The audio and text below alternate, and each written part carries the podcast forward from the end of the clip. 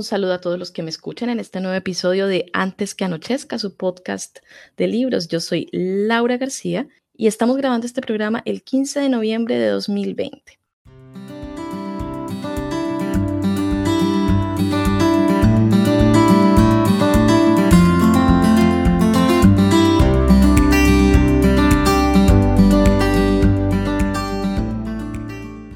El día de hoy tengo un invitado muy especial, alguien con quien me unen muchos años de amistad.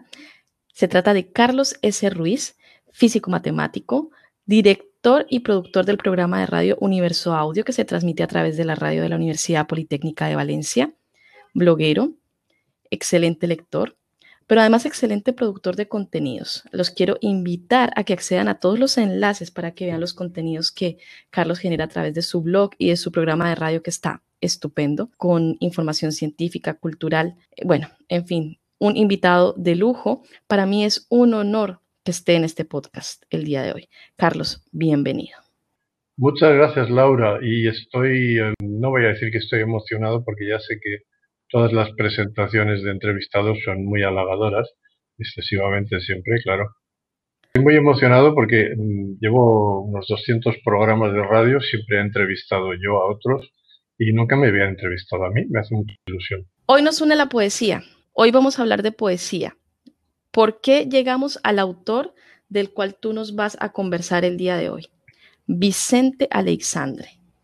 Vicente Alexandre fue un descubrimiento mío mm, de mi adolescencia, yo debía de tener 16 años, eh, no mucho más, y eh, lo vi por primera vez en la famosa antología de Gerardo Diego, de los poetas del 27, eh, que por cierto fue un libro visionario porque todos aquellos poetas eran muy jóvenes y no tenían todavía una obra muy, muy consolidada, ¿no? Sin embargo, bueno, él, tuvo la, intuición y la visión profética de descubrir a los, a los grandes genios de aquella época. Uno de ellos, el que más me impresionó de todos, fue Vicente Alexandre, bueno, me, gustaron muchos de ellos, no todos, me gustó mucho Pedro Salinas, quizá porque yo estaba entrando en la adolescencia y esa cosa melancólica, poesía melancólica y, un poco triste y tal, pues me llegaba muy de, muy de, muy al fondo, ¿no? Me gustaba mucho también Alberti, evidentemente, porque tiene esa musicalidad gaditana y andaluza y tal. Pero sobre todo me gustó Alexander porque encontré una, potencia expresiva en sus, eh, en sus imágenes poéticas que me subyugó completamente. Tiempo después eh, encontré el parentesco, el entronque entre Vicente Alexander y la poesía de Góngora, gracias a una charla que dio eh, García Lorca en la residencia de estudiantes en Madrid, y cuya transcripción publicaron después en forma de ensayo. En ese ensayo o charla, si quieres, pues García Lorca explicaba cómo había que leer a Góngora para poder entenderlo, porque si no, si no sabes latín o si no, si no has intentado nunca leer a Góngora, pues es una tarea ímproba. Cuando descubrí cómo, cómo leer a Góngora, que es más o menos como gota a gota, con un alambique, ¿no? porque es una poesía súper densa y además hay que recolocar las cosas en su sitio. Entonces descubrí la, afinidad con Vicente Alexandre, sobre todo en la sensualidad de las imágenes, una sensualidad desbordante que sin duda era, era andaluza. El que ha conocido un poco Andalucía enseguida reconoce esa, esa fantástica capacidad de, de imaginación, en el sentido de formación de imágenes. ¿no? Vicente Alexandre mm, le subyugó sobre todo por eh, uno de sus primeros libros, que era eh, Sombra del Paraíso. Sombra del Paraíso me dejó una huella indeleble porque mm, eh, uno de los poemas que figuran en ese libro me tocaba una fibra muy sensible. Yo me siento muy mediterráneo mm, desde siempre, por mi infancia quizá, y eh, este poema dedicado a la ciudad de Málaga era, era deslumbrante. Lo recitaré más adelante si tenemos tiempo, pero ahora quiero que me, que me hagas alguna pregunta más, porque si no voy a hablar sin parar toda la entrevista. Sí, lo sé, estaba estaba intentando un poco conectar con tus sentimientos con Alexandre. Eh, Alexandre también es uno de mis poetas preferidos, pero no, no llegué a él de la misma manera que tú. Llegué a él un poco más por azar, en verdad por azar. Un día explorando una librería cualquiera, en realidad una carpa que vende libros en Santiago, eh, al lado de la Universidad de Chile, encontré un librito pequeño, colección Premios Nobel, Vicente Alexandre, la, destrucción o el amor. Y me impresionó al igual que te impresionó a ti, eh, la belleza, la, calidad de las, imágenes, como dices tú, esa sensualidad, no sé. Eh, no sabría cómo describirlo. Y tengo acá varios poemas señalados, varios poemas a los que constantemente regreso. Me gustaría ahondar un poco más en eso que dices que te sientes, eh, te sientes un poco mediterráneo. ¿Te sientes porque no lo eres de nacimiento? Eh, ¿Cuál sería la afinidad? Me gustaría saber. No soy mediterráneo de nacimiento porque mis orígenes son del norte de España y un clima totalmente diferente, un clima suave pero muy lluvioso y muy húmedo. ¿no? En el Mediterráneo mm, descubrí la luz, la intensidad de la luz, el, mar azul calmado, bueno, el mar del mar Cantábrico es tremendo, en cambio, el mar Mediterráneo es una pequeña balsa, ¿no? En comparación. Y empezamos a veranear, mi familia eh, nos llevaron a, veranear a una playa cercana a Denia, digamos, en la provincia de Alicante, siendo yo muy niño todavía. Y, y, en aquella época aquella playa era un paraíso porque no había, no había turismo todavía. Mm, ni siquiera había carreteras, había un camino estrecho que serpenteaba entre cañas en cañaverales. Y al término de aquel camino, de repente se abría, se abría la luz y veías el mar, la playa desierta, con unas huellas eh, misteriosas de pájaros que habían, que habían recorrido la arena, unos cangrejitos en la orilla, unas bandadas de peces de colores en, el agua, en fin, bueno, no voy a entrar en detalles porque es una impresión muy personal.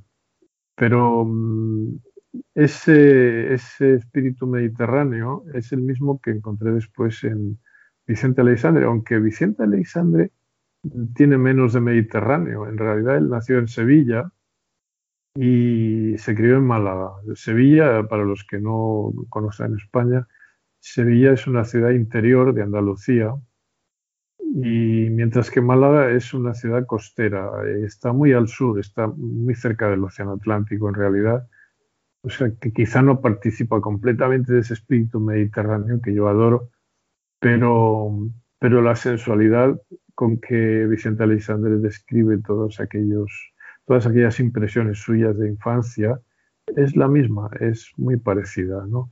Eh, quiero leer, ya que estamos, mm, tengo por aquí un ejemplar vetusto y amarillento de Sombra del Paraíso, y quiero leer un comienzo solamente de, Ciudad del Paraíso, que es esta, este poema dedicado a, Málaga.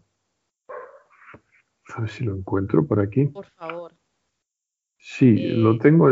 Es, algo es algo que estaba esperando para este podcast. Bueno, bueno, no lo voy a leer entero porque es un poco largo, pero el comienzo a mí me deslumbra completamente. Está dedicado a mi ciudad de Málaga, a la suya, evidentemente, no a la mía, y empieza diciendo, siempre te ven mis ojos, ciudad de mis días marinos, colgada del imponente monte, apenas detenida en tu vertical caída a las ondas azules, pareces reinar bajo el cielo, sobre las aguas, intermedia en los aires, como si una mano dichosa te hubiera retenido un momento de gloria antes de hundirte para siempre en las olas amantes. Fíjate em, esa impresionante descripción em, ingrávida ¿no? de una ciudad que desciende eh, hacia el mar. Málaga es una, es una ciudad en una ladera de una montaña. Y, y toda la ciudad parece que está derramándose hacia el mar. En realidad, la Málaga que conoció Vicente Aleixandre era una Málaga maravillosa, plácida, apacible, sensual. Y, no tiene nada que ver con la Málaga actual, curiosamente. Yo estuve en Málaga por primera vez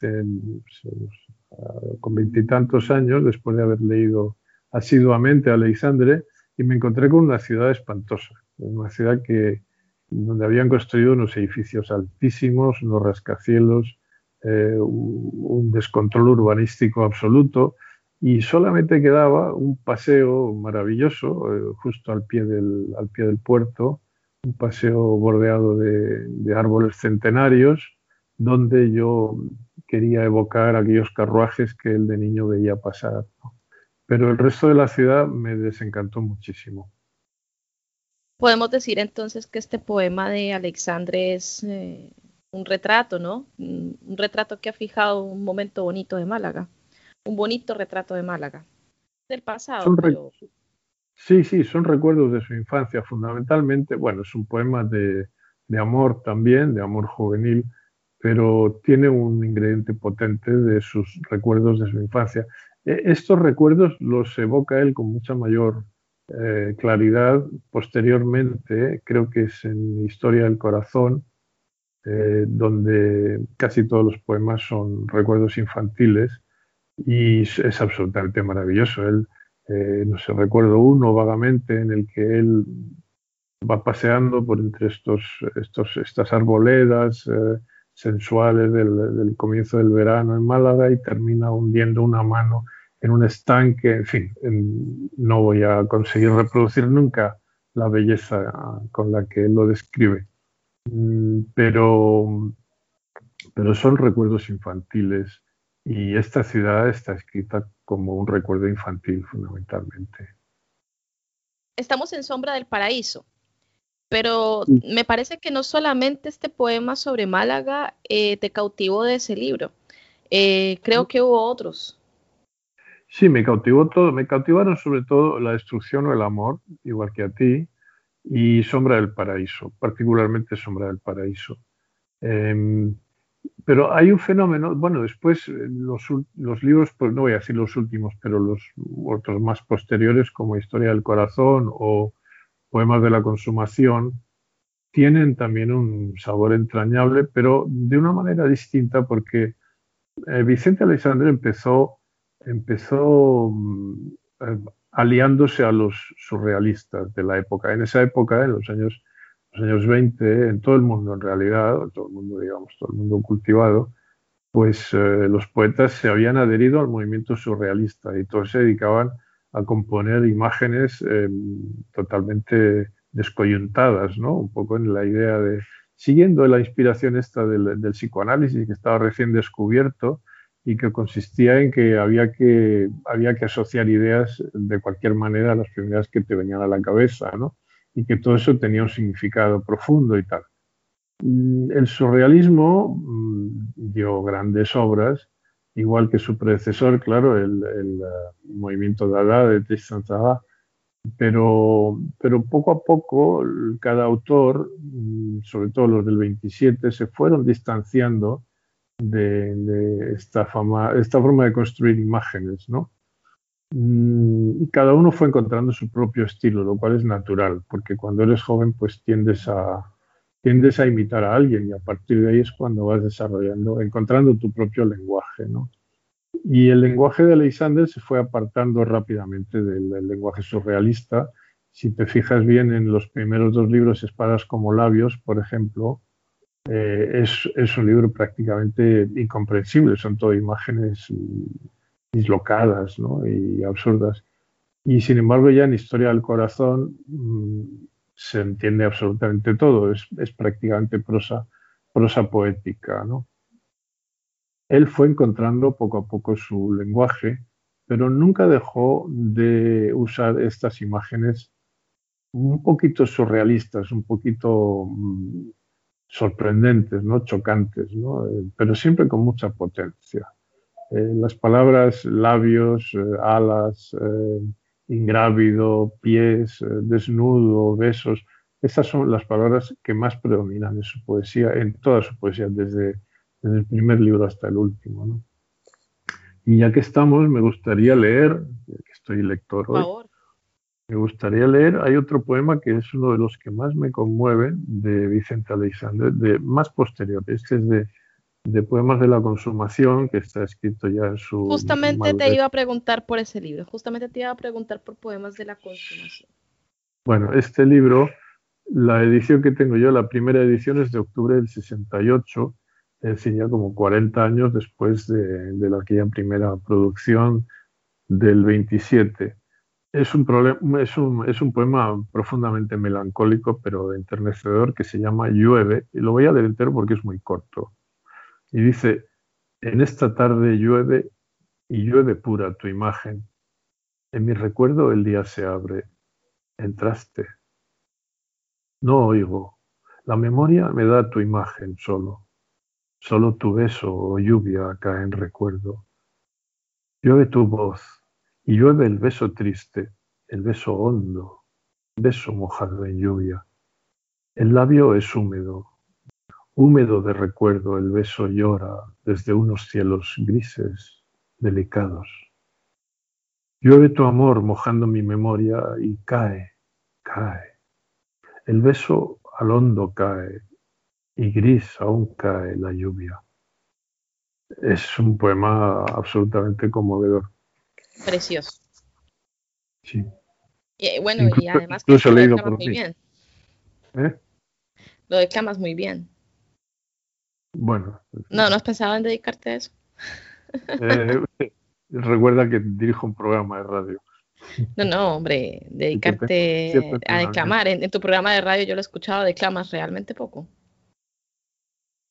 Mm, no he leído mucha poesía, he leído sobre todo prosa, pero también tengo algún poema por ahí, sí. Bueno, nos alejamos del tema, me parece, ¿no?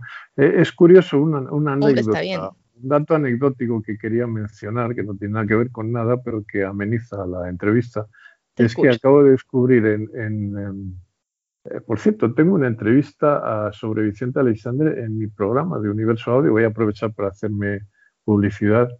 Por favor. Sí, eh, porque me puse en contacto con una asociación de defensa de Belintonia. Belintonia es el nombre que Vicente Alexander dio a su casa, eh, la casa donde vivió los últimos muchos años en Madrid, eh, en el barrio del Viso, una, casa, no un, apartamento, era una casa realmente como las casas de los diccionarios. Y él la llamaba Belintonia porque estaba en la calle Wellington. Y eh, en, esa, en esa casa mm, se dieron cita montones de poetas amigos suyos y poetas jóvenes que, querían conocerlo y que querían explicarle, hablar de poesía. En fin, era una especie de foro maravilloso, sobre todo en tiempos de la dictadura, en que las cosas no eran tan fáciles. Y em, eh, esa casa ha sido heredada por unos eh, parientes que la quieren vender. Entonces se ha creado una asociación de amigos de, no sé si amigos de Alexandre o amigos de Belintonia, que están luchando mm, legalmente por tratar de convertir la casa en un museo, un museo dedicado al escritor y a su obra, ¿no? Y entonces me puse en contacto con ellos y entrevisté al presidente de la asociación que sabía muchísimo más que yo, de Vicente Alexandre, por supuesto, y que además me regaló una cantidad de material sonoro tremenda, impresionante, de entrevistas del, poeta, de poemas leídos por su propia voz, etcétera, etcétera. De todo eso yo em, creo que reproduje, sí, reproduje antes de la entrevista un pequeño fragmento de un audio mm, con la voz del propio Vicente Alexandre. Digo esto por si a alguien le interesa el tema y quiere consultar eh, el, programa, ¿verdad? Vamos a dejar además el enlace al episodio. Eh, voy a dejar el enlace al, episodio específico de Vicente Alexandre en el... no sé qué número de este programa era. Sí, de acuerdo. Lo buscaremos, ya lo buscaremos. Bueno, el dato, eh, me estoy enrollando mucho, pero el dato anecdótico que quería mencionar es que acabo de descubrir en, en Wikipedia que Vicente Alexandre se llamaba, sujetados, ¿eh? Vicente Pío Marcelino Cirilo Alexandre y Merlo. Tienes nombres para escoger. Sí. Ah.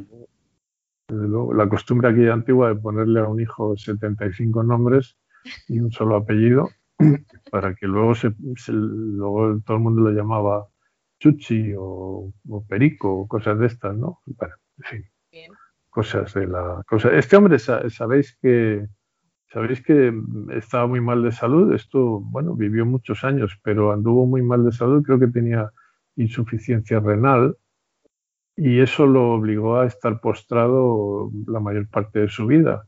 De hecho, eh, cuando terminó la guerra civil, él no se pudo exiliar como casi todos los demás poetas del 27 porque, porque no se encontraba bien, porque no estaba en condiciones de, viajar realmente. Entonces se quedó eh, durante algún tiempo el régimen, que al principio fue muy duro, el régimen pues lo ignoró y llegó un momento en que ya pues bueno le dieron carta de naturaleza igual que sucedió con, muchos otros autores dramaturgos escritores etcétera. Sucedió con Benavente por ejemplo con Echegaray eh, de hecho el franquismo a partir de los bueno a partir de primer decenio de la dictadura que fue realmente fuerte pues empezó a rehabilitar a los, a los autores que se habían quedado en España y terminó integrándolos en la cultura nacional como un elemento más. Y no eran pocos, ¿eh? y no eran pocos y además eran,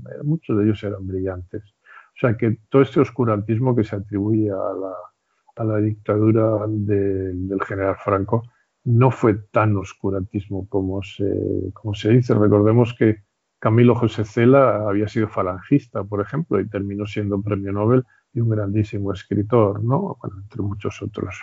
Totalmente. Nos quedan los últimos minutos, Carlos. Me gustaría hacer mi propia recomendación de Vicente Alexandre. Me gustaría contarte qué tengo subrayado o cuál es el subrayado más especial que tengo en mi ejemplar de la destrucción o el amor. Se trata de del poema Orillas del Mar. No lo voy a declamar acá, además que soy pésima declamando, pero si tú recomiendas, eh, a ver, ¿cuál era el, primer libro que nos estabas eh, recomendando? Eh, Sombra del Paraíso. Sombra del Paraíso, ¿no? Sombra del Paraíso. Si tú recomiendas Sombra del Paraíso, yo recomiendo profusamente La Destrucción o el Amor.